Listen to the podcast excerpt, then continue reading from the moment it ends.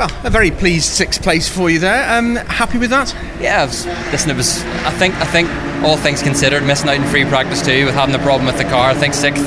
Yeah, it was a good result, but I think my lap was actually quite average, to be honest. Um, because we missed out in free practice too, the, the, guys had to replace all the electrical system in the car. They basically done everything from front to back, so, so they never actually got to do to, to retrack the car again.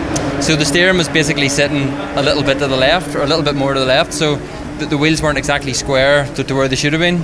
So so into all the left hand bends, we had quite a big a lot of a lot of understeer.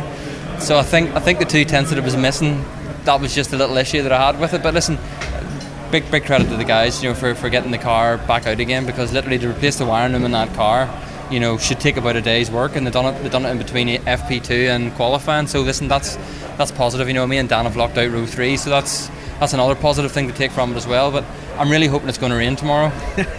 if they can dial in uh, tracking, get that sorted, you must go into tomorrow really confident. Yeah, yeah, yeah. Listen, the, the, listen, these guys will do that with their eyes closed. There's no problem. It's just they literally done such a good job getting the electrical system all replaced that you know they didn't have time to do the tracking. But listen, you know, there's there's a lot more positives to take away from today than negatives, and um, I, th- I, think I think to see where we are is just quite impressive.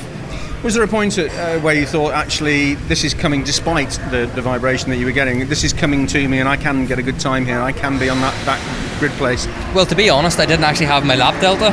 My lap delta wasn't working either.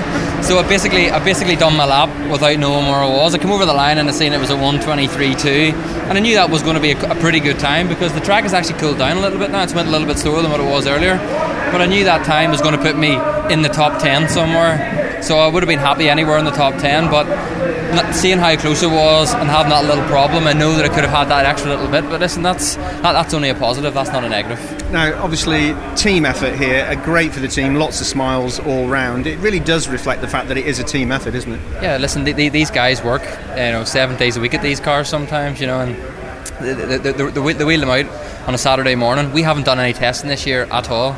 We haven't had one dry test day at all this year. So for them, for the guys to wheel the car out on a Saturday morning, FP1, have a little feel around, FP2, dial it in, which we didn't even have today, and, to, and for us to go out and qualify and stick the both of them in row three, it's I think it's pretty impressive.